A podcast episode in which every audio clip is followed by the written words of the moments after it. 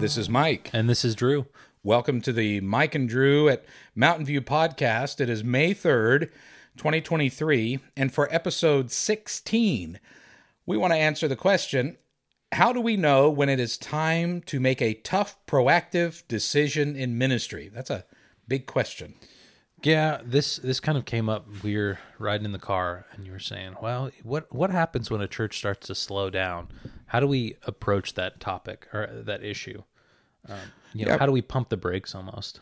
Having served in several ministries and growing up in several and being aware uh, of a lot of church stories at conferences and things like this, I've I've seen churches uh, when momentum slows down, they keep investing and pressing forward in hopes that things will turn around and end up wasting resources and burning people out, or those that do persevere in faith and they could read the room and see what was going on, and the Holy Spirit led them in the right direction, and wonderful things happened because they were yeah. faithful in a hard time. Other times, churches scaled back and simplified, and it was the best thing they could do. Mm-hmm. And, you know, they were blessed for it. And so where's that line, and when do you have to make those proactive, tough decisions, not the ones you do in a crisis, right? Where it's too late, too little, too late. But we see something coming out on the horizon, we say, okay, what is the right move right now, even if it might upset people right now, so that we prepare for whatever that thing is out on the horizon.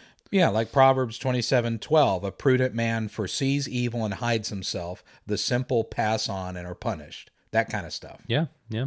Or I like how the Message says it. A prudent person sees trouble coming and ducks. A simpleton walks in blindly and is clobbered. And that's what we don't want, because so you're going to have trouble even making wise decisions. There's already enough trouble. Of course, like even uh, things as basic as, okay, like what's the next sermon series going to be? Like that yeah. that can be a really difficult question for people. Oh, it, absolutely it is, because if you choose something that is just straight out of a uh, book of the Bible, and you're just going to do a series on James or Matthew or Isaiah, you're going to have people who will email you and call you and say, hey, how come you're not talking about this thing I saw on the news, you know, right. and this terrible, terrible thing, this the latest terrible thing that's coming on my latest fear-mongering news channel, and you're in trouble for that. Or if you do pick a topic that is controversial, you have people saying, why are you just picking at scabs and rubbing salt in the wound? Right. And so you do, even in sermon planning, there is proactive, tough, there are proactive, tough decisions to make. And I don't think that will ever go away. Yeah, so the question is, how do we approach making these decisions? But then probably just as important, communicating that these decisions have been made in a tactful way that is not going to like really make everyone mad. Well, sure, because you're always going to upset somebody. Of course. Right, it's the story of the grandfather and the grandson and the donkey in the village, right? They, they the, grand, the grandfather and grandson had the donkey walked through a village, and the villagers all mocked them, saying, why aren't you guys using the donkey? So the next village, the grandfather put the grandson up on the donkey, and the villagers were all berating the grandson for forcing his elderly grandfather to walk. And the third village, the grandfather was on the donkey, and the grandson was walking, and the villagers were all berating the grandfather for making his poor uh, young grandson walk. So the fourth village, they're both on the donkey, and the villagers are just yelling at them for crushing this poor donkey to death with two people on it. So by the time they got to the final village, they were they both had slung the donkey over their shoulders. You know, I mean, you yeah. can't you can't please everybody, and there's going to be that aspect. But like you say, you want to take everyone into consideration when making a tough decision as best as you can. I mean, sometimes like people are illogical, and we just can't. You know, you know what's the word? You can't like fit their every need. No, you can't. Right, right. And Proverbs eleven fourteen says, for lack of guidance, a nation falls, but victory is won through many advisors. And I believe that's going to be one of the keys in these proactive, tough decisions, where you're going to say, hey, I know th- things seem okay now, but we see something coming. Mm-hmm. We see there's there's a trend, there's something that is logically coming. We're going to make some adjustments now so we can be wise. And some people are not going to like that, but you have to proceed with wisdom. And if the Lord has given you insight, or logic gives you insight, then you get ready. And I think the first key, Drew, is always going to be prayer. Yeah. Yeah, prayer, and then making sure you're approaching something as a team. You know, we have a great team of yes. elders. Yes. Um, I was trying to find this verse here. Um, you know, the idea of where two or three are gathered.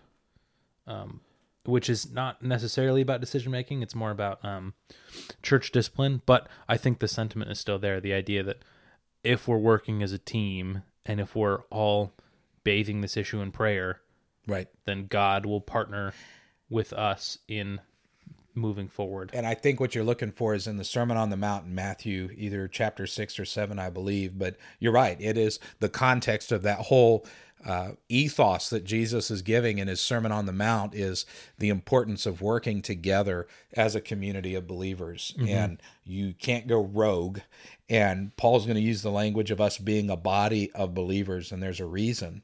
And, uh, you know, for me, I've made many proactive, tough decisions I still believe the Lord has blessed. And that goes, that begins in two thousand nine with leaving my home in Wichita, Kansas, for a Bible camp in Watauga, Tennessee. Hmm. And the rest of that story just, uh, you know, goes for uh, meeting Olivia. We get married and we go into full-time ministry, uh, starting with the Bible camp, then to Bible college, and then a series of uh, churches. Mm-hmm. And one church at a time. We've been one step of faith at a time up till the pandemic, when we interviewed at churches in Kansas, Oklahoma, Kentucky, Tennessee, North Carolina, South Carolina, Mississippi, West Virginia, and Virginia. And we end up here at this church. And it was a proactive, tough decision. We did not need to leave where we were. Mm-hmm. That church gave us an option to stay on full-time as staff for a season. The hospice place I worked for as a chaplain, we could have stayed, but we just knew we were called to this tough decision, and we sought godly counsel. We prayed quite often. We, a part of that godly counsel is reading Scripture. Of course. Because it contains both direct counsel from God himself, and even though it's all inspired by the Spirit, there are still moments of godly counsel from the authors of Scripture in mm-hmm. there as well. So it was a process, and even now, as we move on now from Mountain View, that was a tough, proactive decision that didn't need to happen logically, but we believe that's what we were called to do. And so we had to, like you say, I approach the elders. Mm-hmm.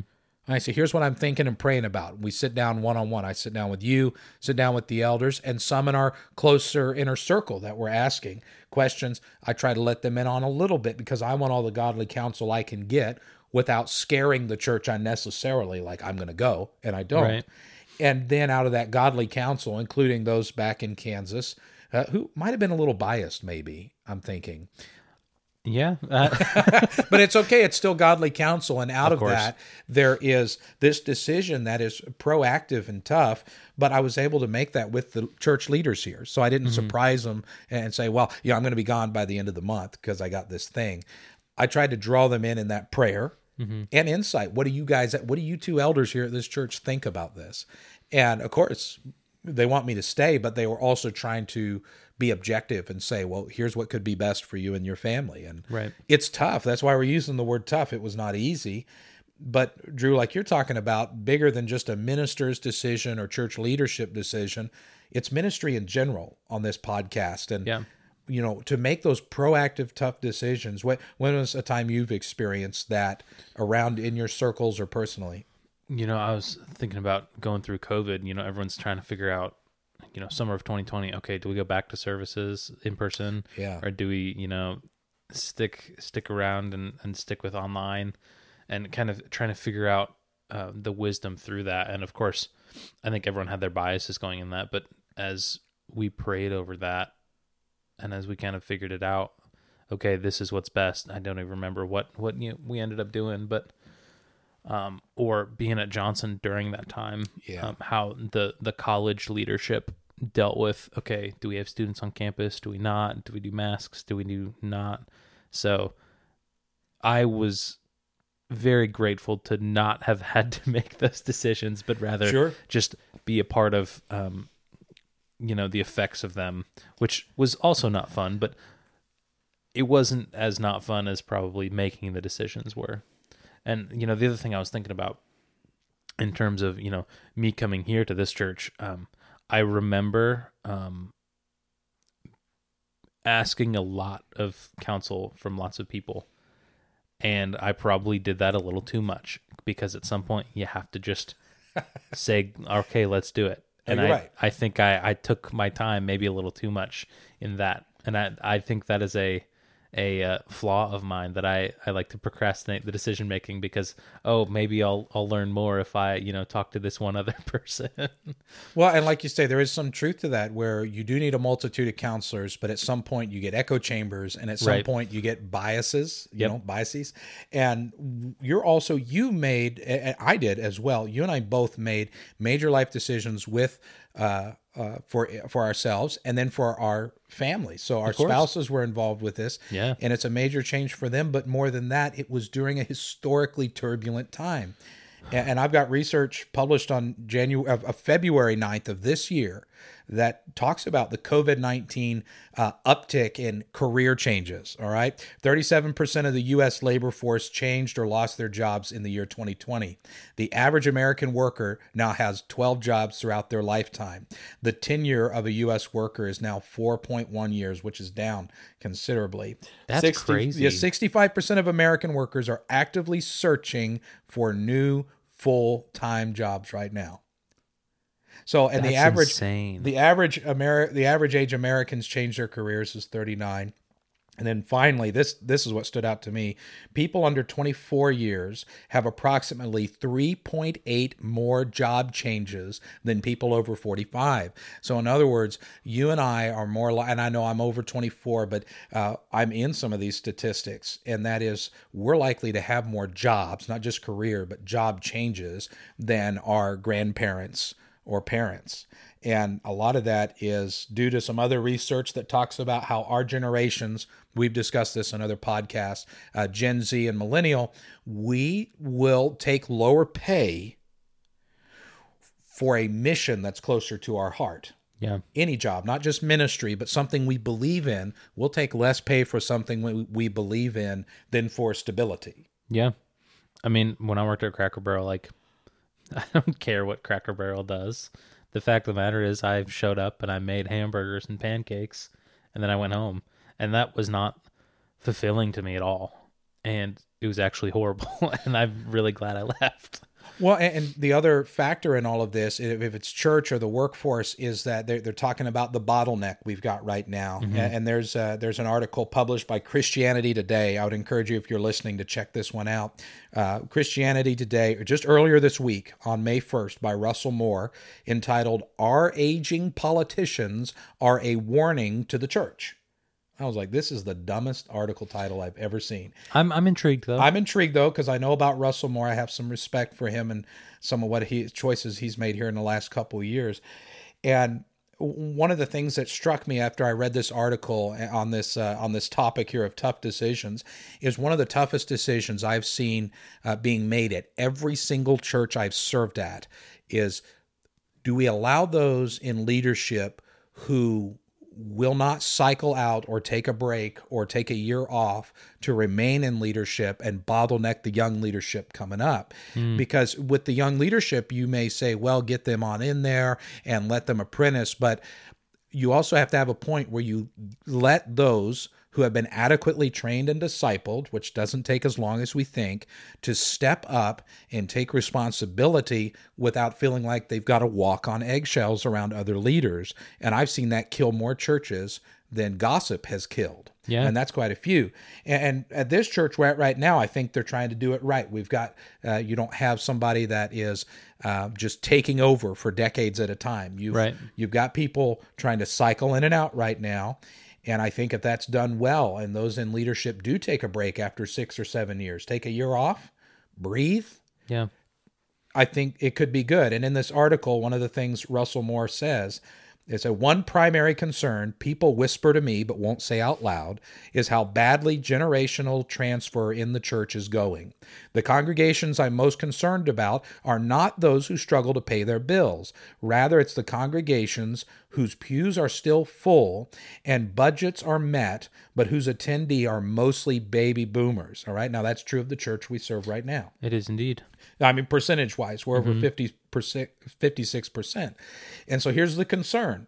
For those churches, the coming collapse will be sudden, based simply on human biology, if nothing else. Ironically, some of this is due to the way we've devalued the elderly, right? You and I have talked about intergenerational ministry, the importance of plugging every age group in, mm-hmm. young and elderly alike. Ironically, though, here's the rest of the article, the final statements. Uh, how many times have we seen church leaders well beyond retirement age cling to their positions or be forced to stay in their positions, sometimes with life or death desperation? Hmm. And that's the tough decision there. So the yeah. proactive tough decision is to, uh, and we've I've seen it many times. Yeah, uh, people into their eighties and nineties being forced or holding on to positions that they're clearly struggling with. And it just bottlenecks things, and it's right. it's devastating, and it's heartbreaking to watch both that church leader and their families and, and the the young leaders uh, get get kind of stuck. And the tough decision is to try and help church leaders step down and continue to serve mm-hmm. as long in as they ways. can in different ways, and not just say give them the feeling that, well, when you step down from this full-time or committed position, we have no more use for you. Right, right. But to help them say, hey, we love you, so we're going to help you finish your race well. Right. And not just burn out. Let's let's find a, a, a place for you that maybe is not as much um, energy, you know, but still important and beneficial for the church and for you, and still have a voice yeah and, and still be able to influence and train. And even just down the road, uh we have a church here in town. I know First Christian Church in Maryville. They had uh a, a gentleman there who, if I remember correctly, had been a pastor, and I think even their pastor at some point, uh and he was still teaching an adult Sunday school class mm-hmm. up to within weeks that he passed away. So he still had a, and it was it was well received. It worked well for some of the health issues he had, and the people there loved it and were attending, and it, it was working. And I was like, that's how you want to finish. Yeah. Teaching and preaching the word of God, but in a way that doesn't burn you out, but still lets you give what all you have to give. And, and so tough proactive decisions isn't just me as a minister being called to different churches. It's not just uh, churches having to decide Um, whether to scale back on certain budget items if times right. get tough or or whatever. This also goes to how we develop church leaders.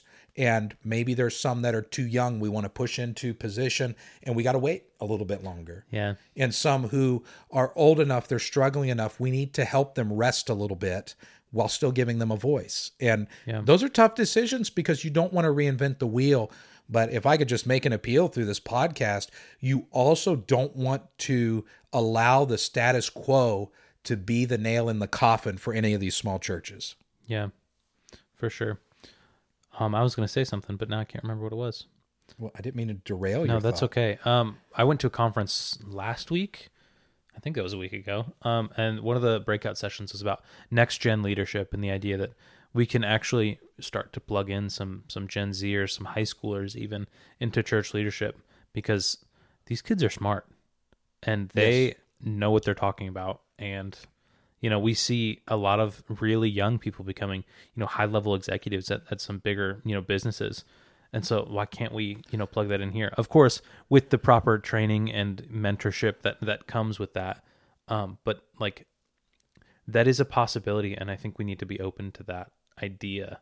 I mean, we've got some high schoolers that are in this church that are extremely smart, and I'd love to see them, um, maybe not leading um, in in the sense of like becoming, you know, part of the board, but maybe advising the board and and, and um, being able to, to share their voice. Well, sure. And you've got, I think we got Brady Boone sharing a communion devotion this yeah, Sunday. On Sunday. And, you know, uh, just a high school graduate. And we've got people here in this church we try to plug in And I, I think there's still a lot of room for improvement, but the steps for that sure. have been made have been a blessing to me. And I know, the, you know, those are some tough proactive decisions, because sometimes you don't want to change things. And for me, the tough proactive decisions uh, come to a disrupting comfort that I have. That's usually why it's tough. Yeah. There's a familiarity and a comfort you don't want to disrupt. But I think biblically what we see is it's worth it if it's going to bring glory to God, and it's going to obey his plan of discipleship and training and mentorship. James chapter one, verse five, if you're listening to this podcast and you clicked on it for tough questions and you're hearing a lot about church stuff, th- here's a general directive. If any of you needs wisdom, this is James one, five through six. If any of you needs wisdom, you should ask God for it. He will give it to you. God gives freely to everyone and doesn't find fault. So in other words, we don't, there's no stupid questions here. But when you ask, you must believe. You must not doubt. That's because a person who doubts is like a wave of the sea. The wind blows and tosses them around. So if you're listening to this and you're in the middle of making a tough decision, maybe it's proactive, maybe you're just responding to a crisis, I, I direct you to James one, five through six, and encourage you kindly. That applies here in churches, that applies in our ministries, in our family life, and it's going to boil down to prayer, but it uses that word, you must believe. So in that prayer, we're believing that God is going to uh, give us the answer to these tough decisions. Yeah, that's really good. Well, should we end it? We've gone a little over time. We've gone over time? It's... So so they probably already cut us off by now. So. If you're still listening, thanks. And we've still got a few more podcasts coming up, right, Drew? That's we've right. Got... I'd love to get to episode twenty if we can, but we'll see. We're on. You said that this? out loud on the podcast? Now we've got to do it. Let's do it. Four more podcasts by the end of the month of May before right. we move. All right. Well, this has been Mike. And this has been Drew. Thanks for listening to the Mike and Drew at Mountain View Podcast. Um, you can email us at podcast at mvcc, the number six mile dot org, and uh, you can share this with your friends and family, and we, we love to uh, hear feedback and uh, see what you guys are thinking about all this stuff. So, yeah. Eat your quesadillas.